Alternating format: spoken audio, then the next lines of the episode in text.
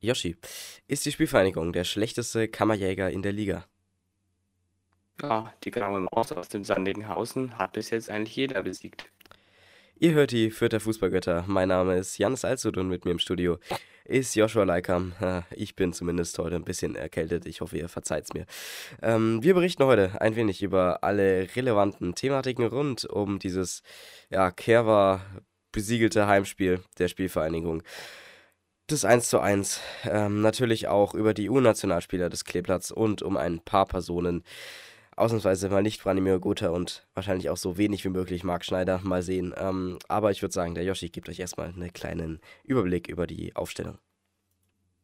Genau, die Aufstellung beginnt ganz normal mit Andreas Linde im Tor. Die Nummer 1 kommt zurück, nachdem er sich nach seiner Erkrankung bei der schwedischen Nationalmannschaft auf der Bank da auf jeden Fall gut auskuriert hat.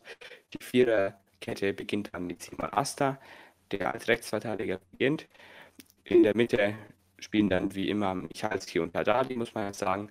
Griesbeck, kleiner Vogel, spielt auf der 6, also keine Option für die Innenverteidigung. Gideon Jung braucht noch ein bisschen, hat Helmut Schneider im Vorhinein angekündigt. Und auch Oliver Fobersam spielt ja inzwischen mehr bei der U23. Links hinten beginnt dann Marco Jon, der hält den Vorzug vor Gianluca Itter, der inzwischen wieder sein Comeback im Kader feiern durfte. Aber nach den guten Leistungen und auch den sehr guten Standards von Marco Jon ist es keine Überraschung, dass er den Vorzug erhält. Ja, also ich sehe da auch ähm, Jon absolut vor Itter. Ähm, dann haben wir im Mittelfeld äh, eine Doppelsechs und zwar mit Max Christiansen und Sebastian Griesbeck, also so wie man es ähm, ja, beim Paderborn-Spiel auch hatte.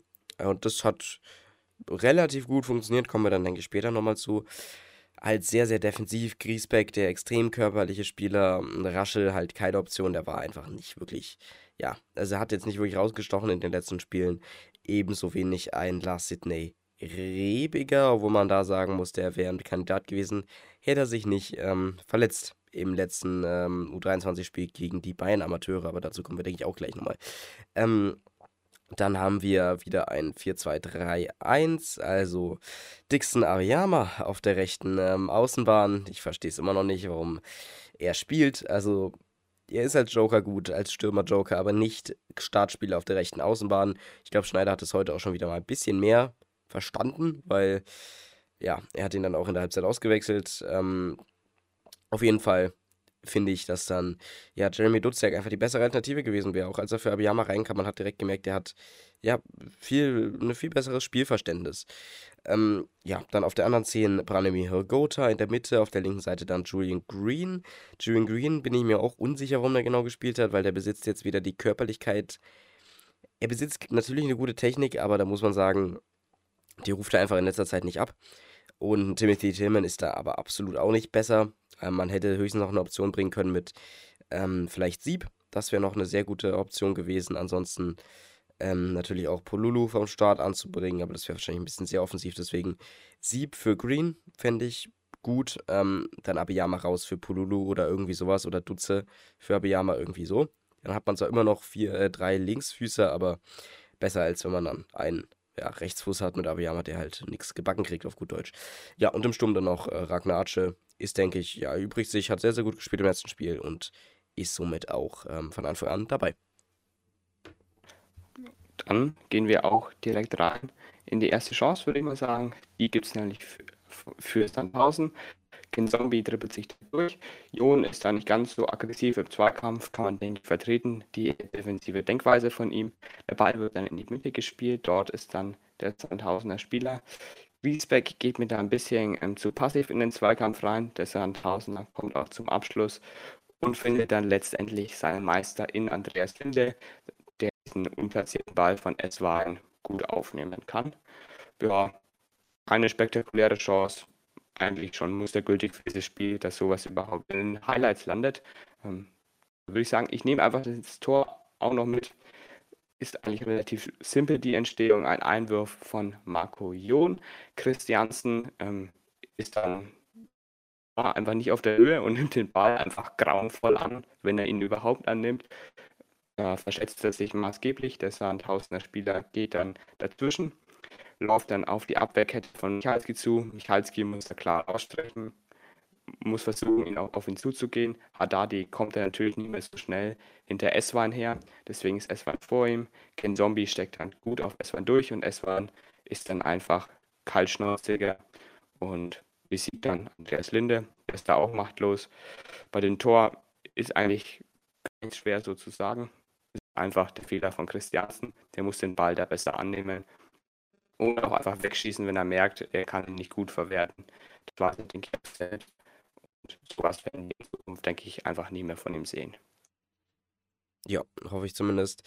Ähm, dann in der nächsten Chance, ähm, ja, 1-0. Danach war Fürth auch wirklich, also das Tempo war raus. Das Tempo war eh schon vorher ja sehr langsam, aber jetzt war es im Endeffekt weg. Ähm, in den Highlights gibt es jetzt wirklich gar keine Chance von Fürth. Das stimmt auch nicht. Es gab ein paar Torschüsse. Dixon Abiyama hat den zum Beispiel einmal zwei Meter am Außennetz vorbeigeschossen aus drei, Distan drei Meter Distanz zum Tor. Ach, egal. Ähm, das war auch nicht drin. Ich kann es die Leute auch nicht verübeln, warum sie es nicht mit reingenommen haben. Ähm, dann gab es nochmal einmal einen Schuss von Gotha, meines Wissens nach. Ja, genau. Und dann halt viele Aktionen mit Abiyama und Asta. Gut, ähm, die schaffen es dann aber alle nicht in die Highlights. Was es dann aber in die Highlights schafft, ist ein Distanzschuss von Bachmann. Da muss man einfach sagen, zum Glück war das nur ein Distanzschuss, weil das wird schon wieder richtig schlecht eingeleitet. Also an 1000 geht er über die rechte Seite und da ist einfach niemand. Da ist wieder Griesbeck, der den äh, irgendwie Laufweg zumacht. Dann ist da auch nicht Christiansen, der einfach wieder irgendwo und nirgendwo steht. Nee, der muss da irgendwie den Fuß bei haben. So ist es dann im Endeffekt eine 2 gegen 2 Situation. Ähm, und Bachmann, ja, denkt sich da einfach, ich schieße drauf, hätte auch bessere Optionen gehabt, aber so ist es dann ein einfacher Fang. Für Linde, ähm, ja, also keine Ahnung, das ist auch wieder unnötig. In den Räumen sehr schlecht verteidigt. Am Mann in Ordnung verteidigt, muss man sagen, fand ich in Ordnung, aber dann in den Räumen war das wirklich nicht gut. Ähm, die, die Zuteilung war einfach nicht gut. Das Stellungsspiel von Griesbeck zum Beispiel war auch manchmal ein bisschen schwierig. Ja. Wo das Stellungsspiel dann ansatzweise stimmt, ist dann in der an darauf folgenden Ecke, die ich jetzt einfach mal mitnehme. Ähm, beziehungsweise nicht darauf folgend, aber ein paar Minuten später, nämlich von Marco Jon, der hat ja ja, ein bisschen den Standardplatz übernommen von Tillman und Itter und wer die noch so alles geschossen hat, macht es auch fünfmal besser als alle anderen. Die kommt dann, ja, weiß ich nicht, wäre wahrscheinlich mal so schlecht gekommen. Rutscht dann auf jeden Fall ein bisschen durch auf Atsche und der nimmt sich da einfach mal ein Herz, nimmt den Ball einmal an mit seiner Brust und zieht dann einfach mal direkt Volley drauf. Ja, halt direkt auf den Torwart von St. Pauli. Der muss halt da sich nicht mal viel bewegen. Ultra schade. Also, wenn man den ein bisschen platzierter bringt, dann geht der hundertprozentig rein, weil das einfach, ja. Naja, aber braucht man eigentlich nicht drüber reden. Weiß Atsche auch selber. Wird auch noch abgefälscht von Sandhausener, wenn ich es richtig sehe. Ja, auf jeden Fall äh, geht der Ball dann durch. Und zwar zu Dixon Abiyama und da muss ich erstmal sagen, schön von Michalski, weil der Abpraller eben vom Torwart zu Michalski kommt. Der verlängert dann nochmal schön mit dem Kopf. Abiyama kommt dann eben dran und schaufelt den einfach irgendwie löffelmäßig über das Tor drüber. Ach, verstehe ich auch nicht, was das wieder für eine Technik war. Egal. Das ist einfach sehr, sehr unkoordiniert im Strafraum. Das ist halt bei solchen Offensivaktionen, kann man jetzt noch nicht viel erwarten. Finde ich gut, also, dass die überhaupt noch gefährliche Situationen nach Standards haben. Das war in der Bundesliga absolut nicht so. Jetzt sieht man schon was, ähm, aber es ist trotzdem immer noch zu wenig, wenn man bedenkt, dass man hier gegen SVS äh, Sandhausen spielt. Ja, so ist es auf jeden Fall. In der nächsten Chance steht auch wieder Abiyama im Mittelpunkt. Erstmal schön rausgespielt. Griesbeck ist dann mal auf dem Flügel zu einem Stadion interessant zu sehen, wie da die Laufwege waren. Der lässt sich da von Marco Jon überlaufen, legt dann für ihn ab.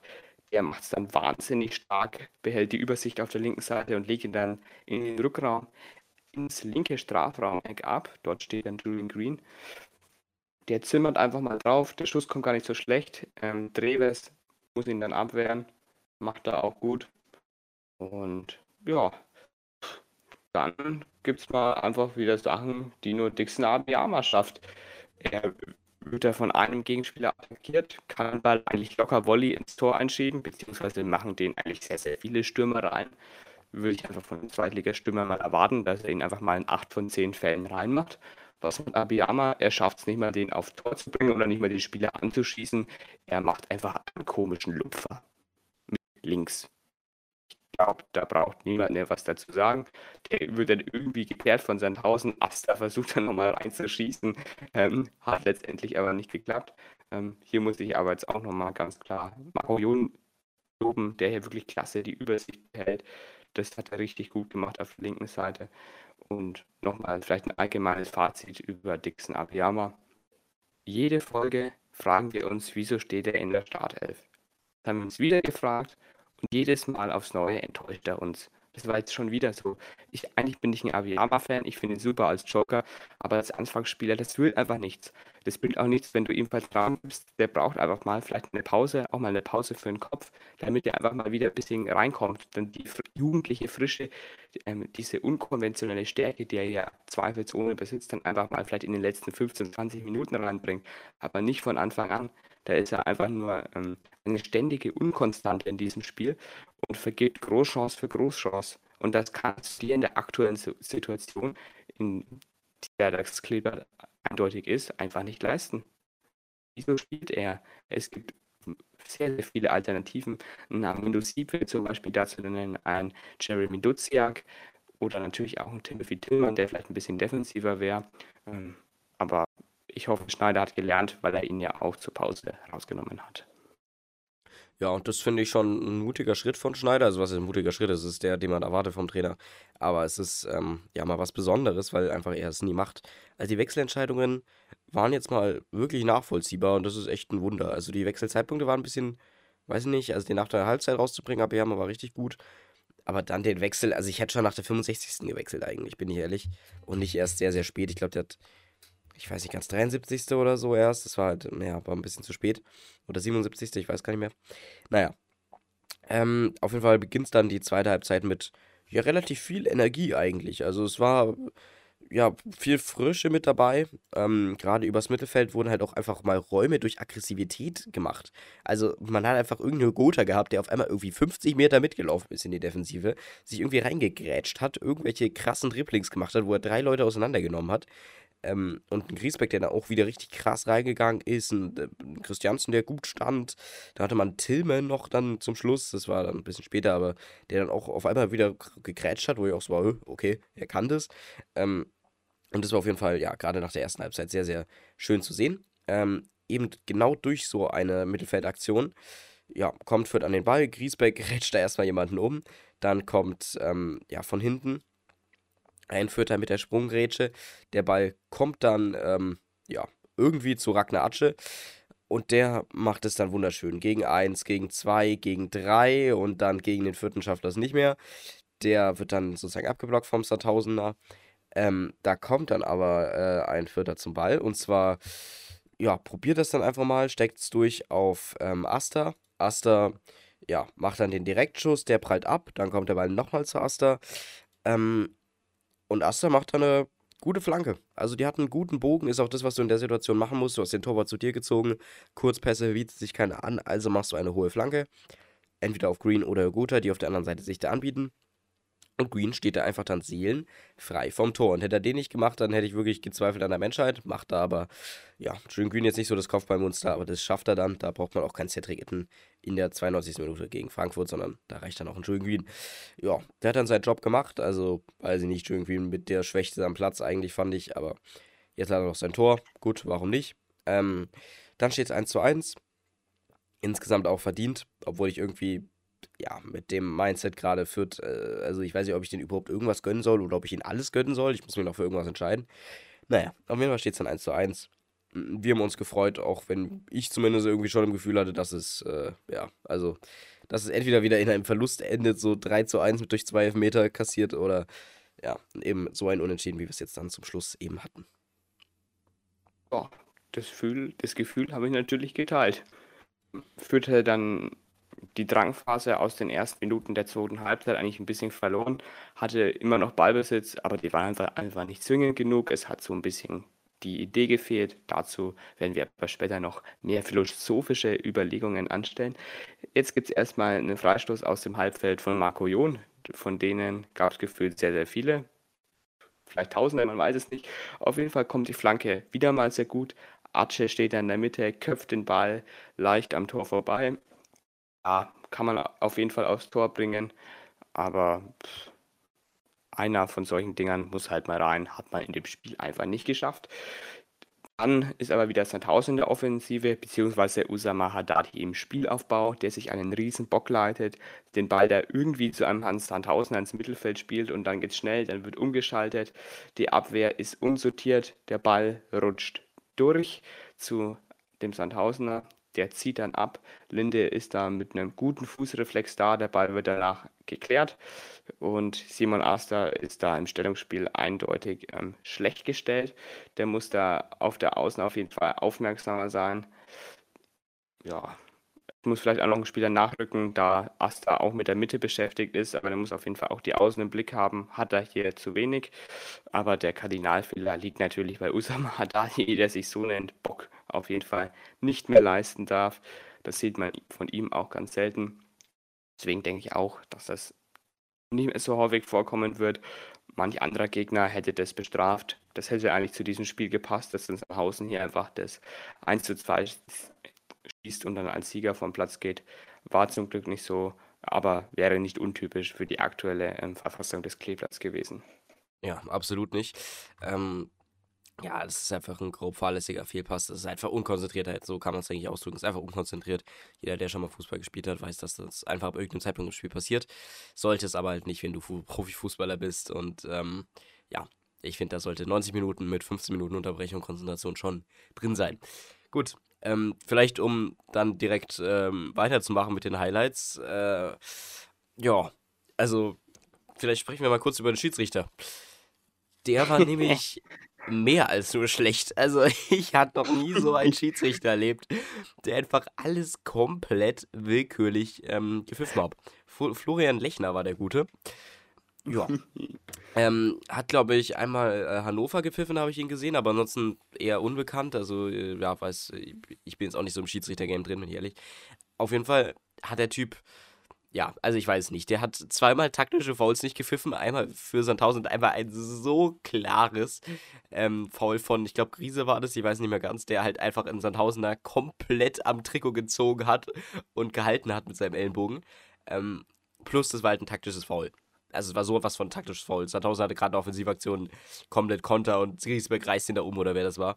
Ja, äh, wurde auch gepfiffen, aber halt ohne Gelb, ohne nichts. Fand ich schön.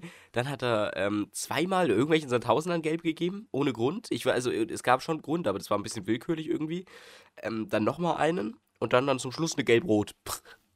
ähm, das war, äh, das war schön. Asta hat auch mal eine bekommen wegen Zeitspiel, wegen Ball rausschlagen. Beziehungsweise nicht Zeitspiel, aber halt Ball rausschlagen und Unfairness. Ähm, ja, also das war echt sehr, sehr lustig, zumal es hat jetzt dem Spiel auch nicht viel genommen. Also ganz ehrlich, der, der Spielfluss war eh nicht drin da, aber ich glaube, das lag jetzt auch nicht am Schiedsrichter, weil der hat alles gepfiffen, was ansatzweise am Boden lag. Ähm, naja, also ich sag's mal so, die zweite Bundesliga, das ist manchmal wirklich ein Bundespotpourri. Manchmal sind gute dabei, manchmal halt auch wirklich einfach schlechte, wie eben hier. Zum Glück jetzt für uns mal entschieden. Ich will gar nicht wissen, was passiert wäre, wenn mal irgendjemand im Strafraum wirklich gefallen wäre. Ja, auf jeden Fall äh, nur kurz, um das auch erwähnt zu haben. Ja, dann gibt es ein paar Flanken noch. Also, das ist aber im Endeffekt relativ unspektakulär. Fürth hatte aber sehr, sehr viele Aktionen noch in der Nachspielzeit. Der, die hatten einfach Feier drin. Und das war das, was die auch schon die letzten Spiele die ganze Zeit hatten. Nur hat es halt irgendwie, ja, nie gereicht. Und die sind nie zum Abschluss gekommen in den letzten 10 Minuten. Und das war jetzt in diesem Spiel genauso. Das finde ich einfach schade. Also, ich muss sagen, gerade wenn man irgendwie ja, sehr, sehr wenig übers Spiel hinkriegt. Oder wenn man viele Up und Downs hat, muss es einfach mal eine Phase geben im Spiel, wo man dann wirklich einfach mal 10 Minuten durchpowern kann. 20 Minuten Druckphase und dann drei Tore, jalla rein da. Es war halt einfach absolut nicht so. Ähm, und jetzt Bremen zum Beispiel hat äh, Mönchengladbach mit äh, 4 zu 0 gerade, äh, mit 3 zu 0 in den ersten 12 Minuten zerstört an, ähm, am heutigen Tag. Und sowas muss man auch einfach mal einfach bringen, um zu zeigen, dass man es kann. Vielleicht nicht in der Härte, aber ansatzweise sowas. Das hat bisher jeder Gegner, gegen den ähm, ja, Fürth gespielt hat, auch geschafft. Oft auch im Exempel von Fürth. Dementsprechend hoffe ich einfach mal, dass man, ja, auch wenn es nicht konstant ist, wenn es nur für ein Spiel ist, einfach mal wirklich so ein zwei, drei Tore Knaller einfach mal, ja, kriegt, weil das ist, ähm, ja, finde ich schon sinnvoll, auch ein bisschen für die Moral. Ja, eindeutig, sehe ich genauso. Ähm, aber ich frage mich irgendwie, wie, was kann denn so sein, dass es so wird? Und aktuell spricht für mich einfach gar nichts dafür. Also wenn ich mir die Vorzeichen von diesem Spiel anschaue, Sandhausen ist kein guter Gegner, nicht gut in Form. Leider konnten wir auch keinen Ausblick auf Sandhausen geben. Aber wieso sollen wir auch über eine graue Maus einen Ausblick geben, wenn wir mit einem der größten im Haifischbecken ein Interview führen können? Aber äh, ja, hört euch das Interview mit Thomas Sommer an. Also nochmal gut zu den Vorzeichen. Sandhausen, ein guter Gegner. Mit dem Schiedsrichter einen, der alles für einen pfeift. ja, eigentlich Rückenwind gehabt mit dem Sieg. Und dann Kerwa-Spiel, die Fans waren gut drauf, Sandhausen hat keine Fans. Und dann ist die Frage, wieso spielt man da so schlecht? Und mir fällt eigentlich da wenig ein dazu zu sagen. Das Einzige, was ich gesehen habe, dass Fürth Kontrolle hatte, diese aber einfach nicht in Torchancen umgemünzt hat.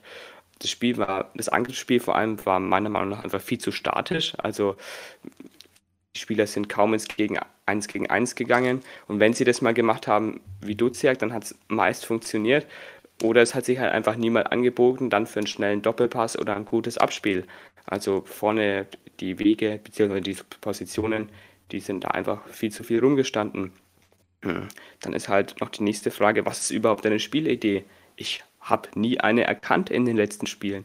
Marc Schneider hat in der Sommerpause gesagt, ja, viele Pässe, immer den Ball gut laufen lassen. Ja, das kannst du in den ersten zwei Dritteln und im letzten Drittel schaust dann halt einfach schlecht aus. Nicht, weil Sandhausen das ganz gut verteidigt hat, sondern weil es einfach das Unvermögen ist oder ähm, der falsche Matchplan, weil man vorne einfach nicht durchkommt. Ja, man hat definitiv die Spieler dafür, die können das. Mich mich hätte auch mal gereizt, einfach mal so einen Distanzschuss zu sehen. Der war auch nicht drinnen. Also offensiv war das wirklich gar nicht gut. Die einzige Gefahr war von Standards von Marco Jon ausgegangen. Und das heißt dann schon was fürs Kleeblatt, wenn die größte Gefahr von Standards ausgeht und sonst eigentlich absolut keine Spielidee und einfach ein blutleerer Auftritt mal wieder in dieser Saison zu sehen ist.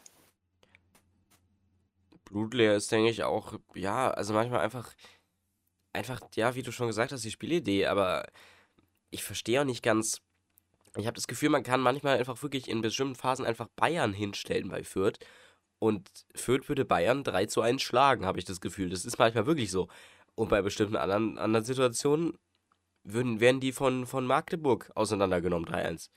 Und das war wirklich extrem schlecht dann gegen Magdeburg, die zweite Halbzeit. Gegen KSC war es auch schlecht. KSC war halt, ja, auch nochmal ein anderes Level, aber egal. Ähm, äh, wir beide auch ein bisschen Flashbacks wieder in dem Spiel. Äh, es ist halt einfach, ja, es ist einfach irgendwie egal, was du für einen Spieler, äh, was du für, ein, für eine Mannschaft hast. Also diesen Ausblick, den wir geben immer am Schluss unseres Podcasts, ergibt einfach irgendwie, also wenn man es sich mal wirklich überlegt, einfach keinen Sinn in der aktuellen Phase. Und zwar nicht, weil wir irgendwie einfach schlecht im Raten sind, das auch, aber weil wir einfach wirklich ähm, weil der Fürth einfach keine Konstanz hat. In keinem Niveau. Das ist, das ist nicht so, dass die immer einen konstanten Torwart haben. Es ist nicht so, dass die immer eine konstante Abwehr haben. Es ist nicht so, dass die ein konstantes Mittelfeld haben. Es ist nicht so, dass sie eine konstante Offensive haben. Ebenso wenig ist es, dass sie eine konstante Moral haben. Ebenso wenig, dass sie konstant Tore schießen. Ebenso wenig, dass sie konstant Tore verteidigen. Die haben einfach keine Stärke, die konstant ist gerade. Schneider wollte bestimmte cleverne Pässe. Der hat gesagt, man kann sich nicht aus Zweikämpfen, kann man sich nicht wirklich körperlich befreien, deswegen muss man es spielerisch machen. Ich verstehe nicht ganz, wie ein Julian Green alleine gegen vier Sandhausener das technisch machen soll. Also natürlich kann der dir austribbeln, aber ich weiß nicht, ob das so smart ist, jedes Mal das zu probieren. Ähm, und außerdem, wenn das zweimal scheitert, dann ist die Moral auch am Boden von Julian. So, das ist, funktioniert ja auch nicht. Ähm, dementsprechend, man hat es probiert, dann in weiter tiefstehenden Situationen, Mittelfeld, äh, Raum zwischen Krise und äh, Hürgotha war das circa. Hürgotha und ähm, auch äh, Nachwerfer linke Außenbahn nochmal dann. Ähm, na, Name fällt mir gerade nicht ein. Egal. Auf jeden Fall, ähm, äh, hat man es halt probiert. Hürgotha hat mehrmals den Ball äh, hochgehalten, hat versucht, hoch, äh, hoch zu machen, clever zu machen, hat dann Brustabnahmen gemacht. Aber der letzte Ball ist immer beim Gegner gelandet. Immer. Und zum Glück war Sandhausen einfach so schlecht, dass sie es nicht verwertet haben. Aber die, wenn die letzten Bälle immer irgendwo ankommen, wo man sie nicht gebrauchen kann, dann ist jede Technik vorher einfach egal. Da ist es besser, wenn du direkt irgendwelche langen Bälle schlägst, gefühlt. Und das haben sie dann auch zum Schluss gemacht, weil sie gemerkt haben, es ergibt alles andere keinen Sinn. Ähm, ja, dann gab es da irgendwelche merkwürdigen Chipbälle irgendwie immer, ähm, die halt zu 50% angekommen sind, zu 50% nicht. Das war halt manchmal wirklich gut, weil halt bestimmte Gegner, wenn Sandhausen gepresst hat, konnte man die halt schön mit Chipbällen äh, überspielen. Aber halt manchmal war es auch richtig unnötig. Weil dann denke ich mir auch, warum schiebst du denn gerade jetzt einen Atsche an, der im Mittelfeldraum steht? Da, der hat erstmal drei Mittelfeldspieler um sich rum, plus nochmal eine gesamte Abwehrkette hinter sich. Das bringt nichts. Das bringt nichts. Der kann den auch nicht klatschen lassen, weil der einfach da alleine isoliert rumsteht. Es, es ergibt keinen Sinn. Das ist aussichtslos. Ähm, da hat man es probiert, über die Flügel zu machen, da hat man es probiert, über das Mittelfeld zu machen. Es hat einfach nicht so wirklich funktioniert. Und das ist einfach komisch. Also es ist einfach wirklich komisch, weil man einfach jetzt auch keinen Ansatz hat, woran es wirklich ähm, konkret liegt. Es liegt einfach daran, dass man ja, einfach keinen Plan hat, was man zusammenspielt. Und das hat, denke ich, niemand. Das hat weder Schneider, das hat weder Susi, sonst noch irgendjemand. Das hat auch kein Spieler. Und äh, normalerweise hätte ich jetzt gesagt, okay, macht mal ein, zwei Transfers. Ähm, geht jetzt nicht. Deswegen vielleicht einfach mal einen Sieb spielen lassen, der da ein bisschen mehr die Idee hat, der vielleicht ein bisschen ja, nicht unkonventionell spielt wie Abiyama, sondern einfach ein bisschen, ja, so das Bindeglied ist, glaube ich. Und sowas, denke ich, wäre das, was man machen könnte. Oder natürlich einfach mal guten Fußball spielen, aber das ist, denke ich, zu anspruchsvoll fürs Kleeblatt momentan. Ja, das würde ich auch mal schätzen. Vor allem, weil ja auch, du hast ja gerade Amino Sieb angesprochen, dieses 4-2-3-1 eigentlich auch perfekt ist für einen Amino Sieb. Der kommt gern über die Außen, hat aber Bayern 2 richtig gut gemacht. Geht da viel ins Dribbling, zieht nach innen, sucht den Abschluss wie Arjen Robben. Den hätte ich in dem Spiel mir sehr, sehr gewünscht, weil da einfach so wahnsinnig viel Dribbling und so eine jugendliche ähm, Freude einfach versprüht. Und das hat in diesem Spiel einfach gefehlt. Und größtes Armutszeugnis war einfach, wenn du einen Afi Miko Pululu in den 15 Minuten, in denen er im Spiel war, einfach andauernd hoch anspielst. Also Pululu, der ist nicht groß und der wird den Ball auch nicht festmachen. Das ist ein wahnsinnig starker Flügelspieler, Konterspieler. Auch als zweite Spitze ist er wahnsinnig gut. Aber nicht, wenn du den da lang anspielst, sondern als Wandspieler benutzt. Das haben sie bei Atsche dann nur teils gemacht. Da freue ich mich auch, wieso spielst du jetzt den Pululu lang an, wenn du den Atsche rausnimmst. Naja, bisschen fragwürdig.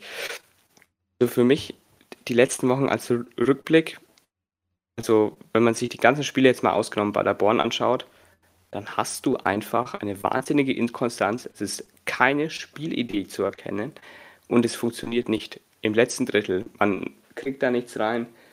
Die, Michael, die Tore, die waren eigentlich fast immer von Michalski oder man hat sich doch mal irgendwie durchkombiniert. Und effizient war man dann auch nicht bis auf dieses Bader-Born-Spiel. Und ich denke, dieses Bader-Born-Spiel hat einfach viel zu viel beschönigt was eigentlich an Unvermögen, was an Inkonstanz und was einfach da ist, an schlechter Substanz. Das hat dieses Paderborn-Spiel ähm, beschönigt. Man ist vielleicht ein bisschen, ja, einfach ein bisschen mit schlechter Mentalität, mit einer schlechten Einstellung in die Länderspielpause gegangen. Ja, wir haben jetzt den Tabellenführer geschlagen, uns kann keiner mehr was anhaben. Ich war am Donnerstag beim Testspiel gegen Blau-Weiß-Linz. Wer da war, der wird wissen, was ich jetzt sage. Das war wahnsinnig schlecht. Also teilweise hatte Blau-Weiß-Linz die Kontrolle über dieses Spiel. Fürth hat nicht mal gedacht zu pressen. Die standen da in ihrer Hälfte rum, haben gewartet, bis Blau-Weiß-Linz kommt. Wenn Fürth nicht Lasse Schulz, der in dem Spiel wirklich richtig gut war, nicht gehabt hätte, wären sie vielleicht ja, als Verlierer vom Platz gegangen. Das wäre auch eigentlich vielleicht fast verdient gewesen. Und wenn man dann gegen Blau-Weiß-Linz die zweite Liga in Österreich und die zweite in Deutschland, die ist wirklich nicht zu vergleichen, ähm, du dich da so schwierig anstellst. Natürlich ist es nur ein Testspiel und wenn der beste Spieler eigentlich Devin Angleberger war, ähm, dann sollte das einem, einem, denke ich, schon zu denken geben. Ähm, aber auch gegen jetzt Sandhausen habe ich das wieder gesehen. Du presst einfach nicht. Also was ist denn die Identität? Mit diesem Kader, mit diesen Spielern willst du dich hinten reinstellen und wenn du dann den Ball hast, keine schönen Stafetten laufen lassen ähm, und im letzten Drittel einfach maßlos unkreativ sein. Also entweder sind die Matchpläne von Max Schneider da einfach nicht eindeutig oder es ist ein imaginärer Grund, den keiner kennt. Und mental habe ich da jetzt auch keinen Unterschied gesehen. Man, es hieß ja immer, das ist ja der, der große Brustlöser, wenn man mal gewonnen hat. Das haben sie jetzt gemacht. Aber ich habe keinen Brustlöser erke erkennen können. Gegen wen willst du denn dann gewinnen, wenn du nicht gegen Sandhausen gewinnst? Das ist jetzt wieder Makulatur, weil es kommt eigentlich immer nur darauf an, wie das Kleeblatt spielen möchte, weil dann kannst du einfach jeden Gegner dieser Liga schlagen mit diesen Spielern. Ähm, aber kurzfristig muss sich an dieser Spielidee eindeutig was ändern. Und wenn es mittelfristig nicht geschieht, ähm, dann muss Marc Schneider einfach gehen, weil es war wieder blutleer, es war wieder ohne Spielidee, es war wieder ohne jegliche Konsequenz im letzten Drittel. Und das ist dann auch irgendwann auf den Trainer zurückzuführen. Ich will jetzt hier wieder keine Trainerdiskussion aufmachen, aber wenn es sich in den nächsten zwei, drei Spielen nicht ändert, auch wenn man jetzt nicht verliert, dann muss Max Schneider einfach gehen, weil auch wenn man auf die Tabelle sieht, man ist im Tabellenkeller. Mit diesem Kader, das will ich auch nochmal sagen, man müsste eigentlich im Mittelfeld stehen oder wenn nicht sogar auf den Aufstiegsrängen und das ist definitiv zu wenig, was da gesamt bei rumkommt und vor allem auch, was auf den Platz kommt. Manchmal ist es ja so, du gewinnst nicht, ähm, weil du halt einfach Pech im Spiel hast. Aber man hat kein Pech im Spiel. Die Ergebnisse sind in ihrer Eindeutigkeit meistens verdient. Und das ist das Problem.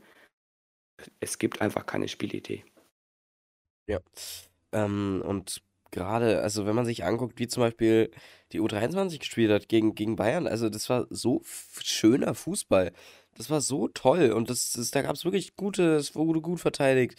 Das Umschaltspiel nach vorne war einfach schön. Das war so, wie man es aus anderen Vereinen kennt. Das war nichts Merkwürdiges, irgendwie mit achtmal Mittelfeldraute irgendwie hin und her gespielt und die Raute besteht einfach nur aus drei Leuten, die einfach nichts können. So gefühlt in, in der Form. Das, das war nicht so, sondern das war einfach, man, man, man, hatte, man hatte den Trieb nach vorne, man hatte eine Idee, was man machen will, gezielt. Natürlich gab es ein, zwei Situationen, wo ich mir gedacht habe, Junge, was macht ihr schon wieder? Aber das, das ist, ist in Ordnung. Und ich finde allein, dass man, dass man sagt von wegen, ja, das ist in Ordnung in diesem Podcast, sagt schon, dass wir wirklich in einer kleinen Krise sind. Weil das ist eigentlich eine Sache, über die man sich richtig beschweren sollte.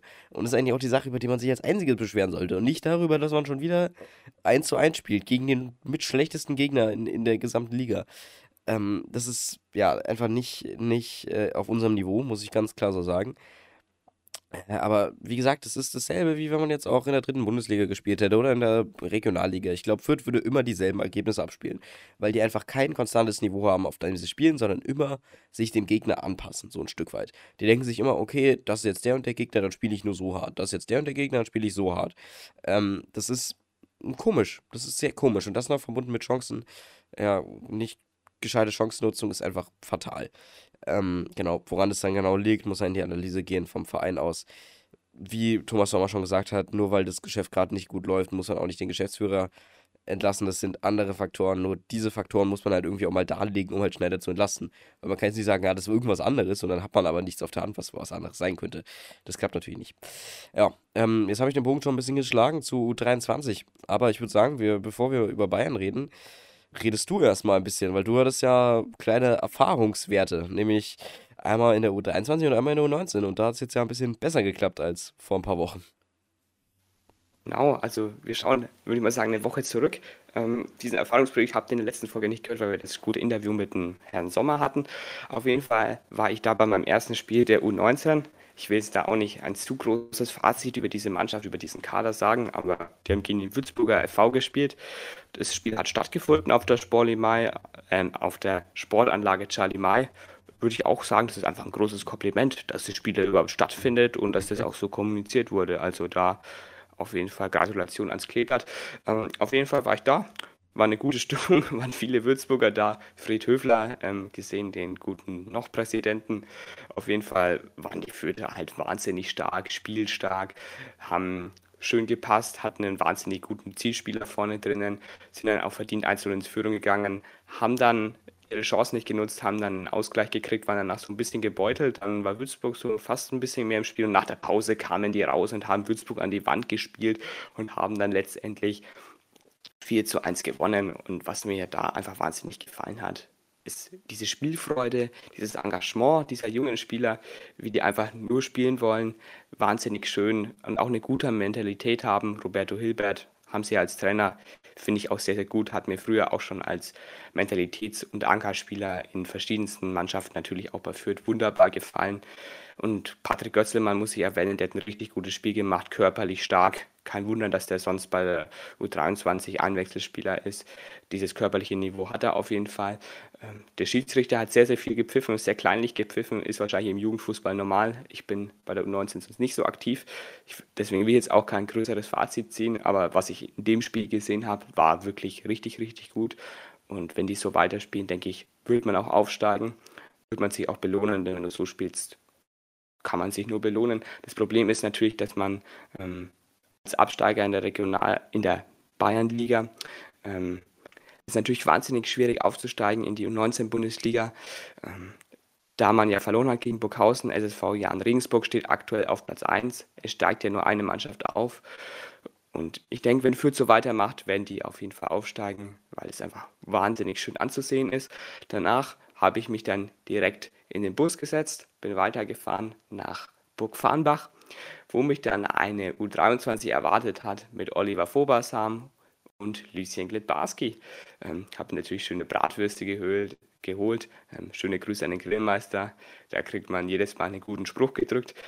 Auf jeden Fall saß ich dann da ähm, und habe mir ein richtig gutes Spiel angeschaut. Die U23 war erst spielbestimmend und ist dann leider einfach durch ein paar unnötige ähm, Ballverluste leider 0 zu 2 in Rückstand geraten. Man hat sich gefragt, warum, weil Fürth eigentlich die bessere Mannschaft war. Und dann kamen die aus der Pause zurück, haben gut aufgeholt, haben das 2 zu 2 gemacht. Dann war das Spiel offen, es war ein offener Schlagabtausch, hätte in beide Richtungen kippen können. Letztendlich hätte Fürth wahrscheinlich den Sieg ein bisschen mehr verdient gehabt. Burghausen hat es auch nicht schlecht gemacht, die waren ja zu dem Zeitpunkt Dritter in der Regionalliga, also ein absolutes Top-Team. Da finde ich es wahnsinnig gut, ähm, was Fürth da einfach geleistet hat. Das war ein wahnsinnig guter Spirit. Ruhmann war auf jeden Fall da, hat die ganze Zeit sich mit dem Schiedsrichter angelegt. Auch Lo Robin Littich, ähm, der sehr laut auch von der Bank aus aktiv war, dann als er ausgewechselt wurde. Also wirklich gut, was die U23 da macht. Da merkt man, dass die Arbeit von Petr Ruhmann und seiner Mannschaft und seinem Staff wirklich ähm, Früchte trägt.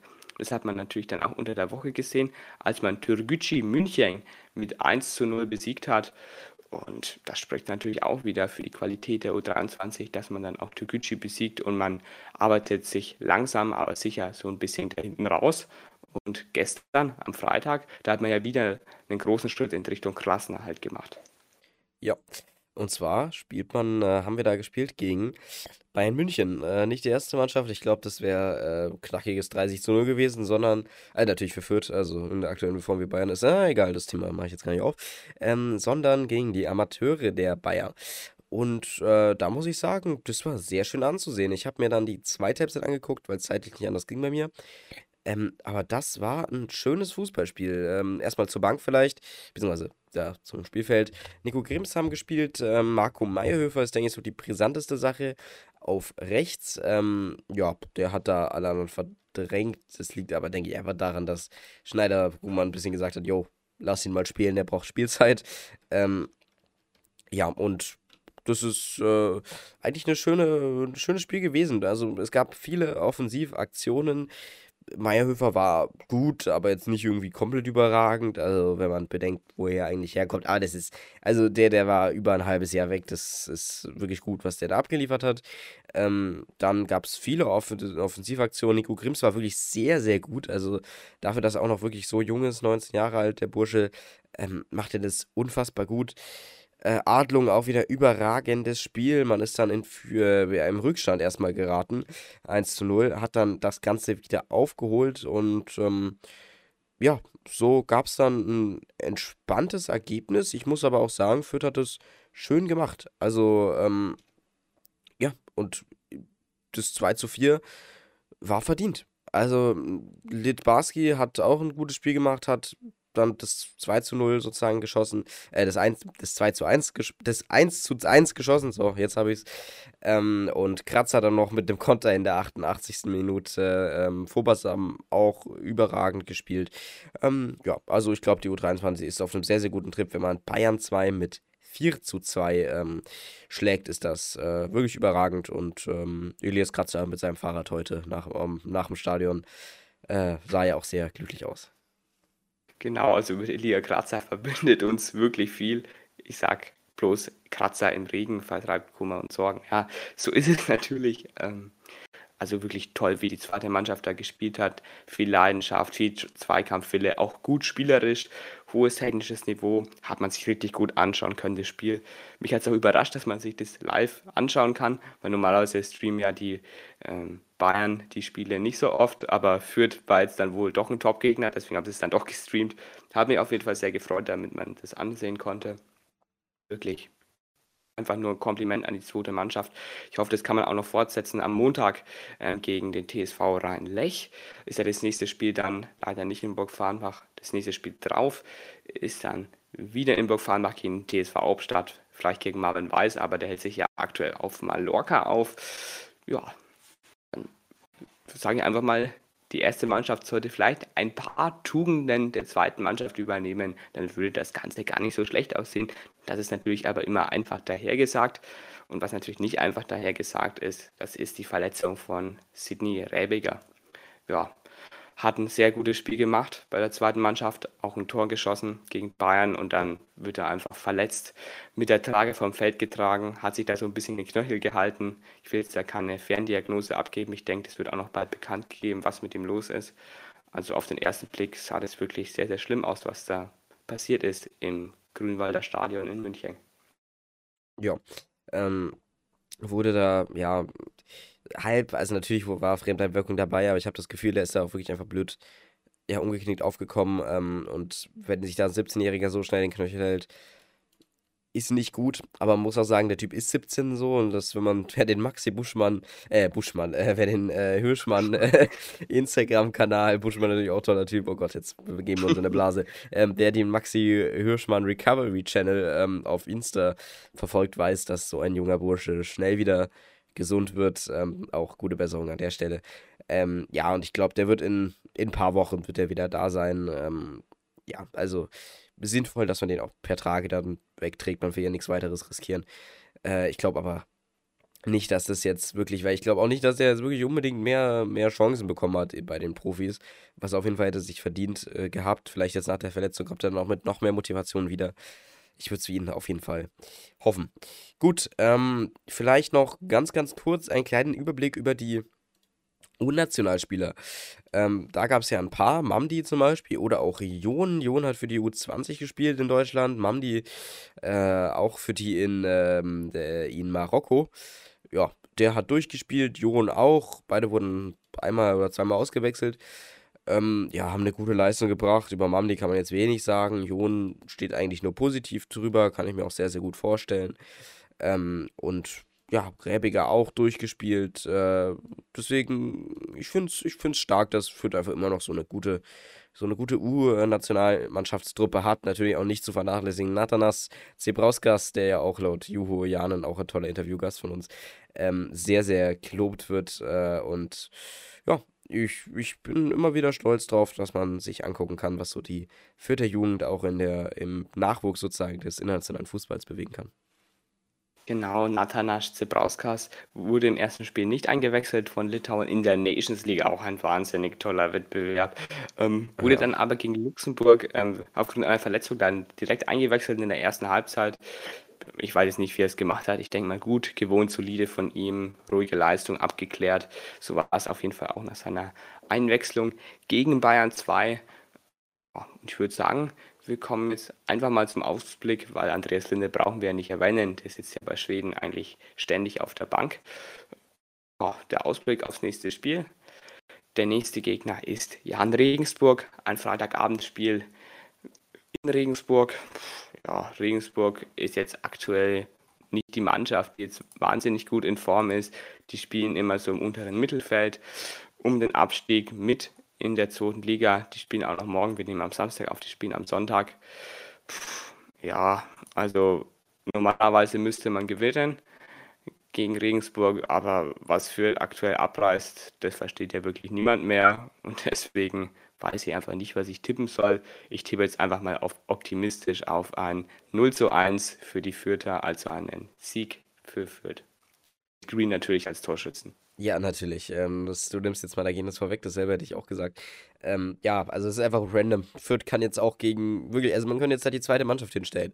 Und das wäre mehr Konstanz. Also die würden es wahrscheinlich besser machen und halt einfach, ja, es wäre einfach schöner anzugucken, weil man weiß, was man erwarten müsste, als jetzt bei den Profis. Ähm, das ist schon irgendwie ein bisschen komisch. Also, vielleicht spielt, also das fände ich, das ich wirklich nicht mal schlecht. Also, wenn einfach Angleberger eingewechselt wird in der 75. oder so. Ich fände das wirklich, also ich fände, ich hätte nichts gegen. Polulu in der Startaufstellung. Aber ja, mal bitte einfach raus. Ähm, Sieb dann drinnen. Ich, ich sehe da ein knackiges, ja, 1 zu 0. Ähm, vielleicht wird es auch irgendein random 5 zu 3 oder so für, für Regensburg. Kann ich mir auch vorstellen. Oder es wird einfach langweilig wie sonst was mal sehen, ich bin gespannt. Ähm, ja, dann spielen wir auch äh, wieder Freitagabendspiele in zwei Wochen. Ich denke, die Stimmung wird schön, Regensburger Fans. Ja, also bisher haben wir immer in Regensburg gewonnen, gefühlt. Deswegen hoffe ich, dass es jetzt auch wieder so ist. Aber kann man ja nicht, äh, kann man ja nicht vorhersagen aktuell. Gut, dann hätte ich gesagt, Leute, denkt dran, Fußball ist ein wunderschöner Sport. Ich hoffe, Typhoon Korkut und ähm, ja, Drew Green werden weiterhin äh, ja, konstant sein, obwohl bei Korkut es eher schlecht aussieht, bei Drew Green ebenso. Deswegen muss man gucken, was aus den Hoffnungsträger dieses Podcasts wird. Natürlich neben Angleberger. Und ansonsten hätte ich gesagt, Joshi, du hast wie immer das letzte Wort. Du hast ja Korkut gerade schon angesprochen. Da muss ich natürlich sagen, ich frage mich gerade, ähm, wie will denn das Kleber performen, wenn Typhoon Korkut Trainer wäre und nicht Marc Schneider? Es wäre ein schönes Gedankenexperiment, lege ich einfach mal jedem unserer Hörerinnen und Hörer ans Herzen. Ja, und meine Worte waren ja zuletzt eigentlich immer positiv bei diesem Ausblick, bei dem letzten Wort, aber dieses Mal, pff, da fällt mir eigentlich wahnsinnig wenig ein, ja. Ich hoffe aber, dass man spielerisch einfach zulegen wird, dass vielleicht Angleberger ein paar Minuten bekommt, weil er ja in den Testspielen immer richtig gut war, auch bei der U23, habe ich noch vorhin vergessen zu sagen, dass der einfach mal vielleicht mal spielt. Ansonsten fällt mir aber nicht so viel ein, außer mal einen ordentlichen Matchplan zu entwerfen und Spieler, die das auch mal umsetzen. Und dann freue ich mich mal auf die Kerwa und den Rest sehen wir dann in der nächsten Folge. Ja, dann Ade bleibt schön. Den Rest sehen wir in der nächsten Folge.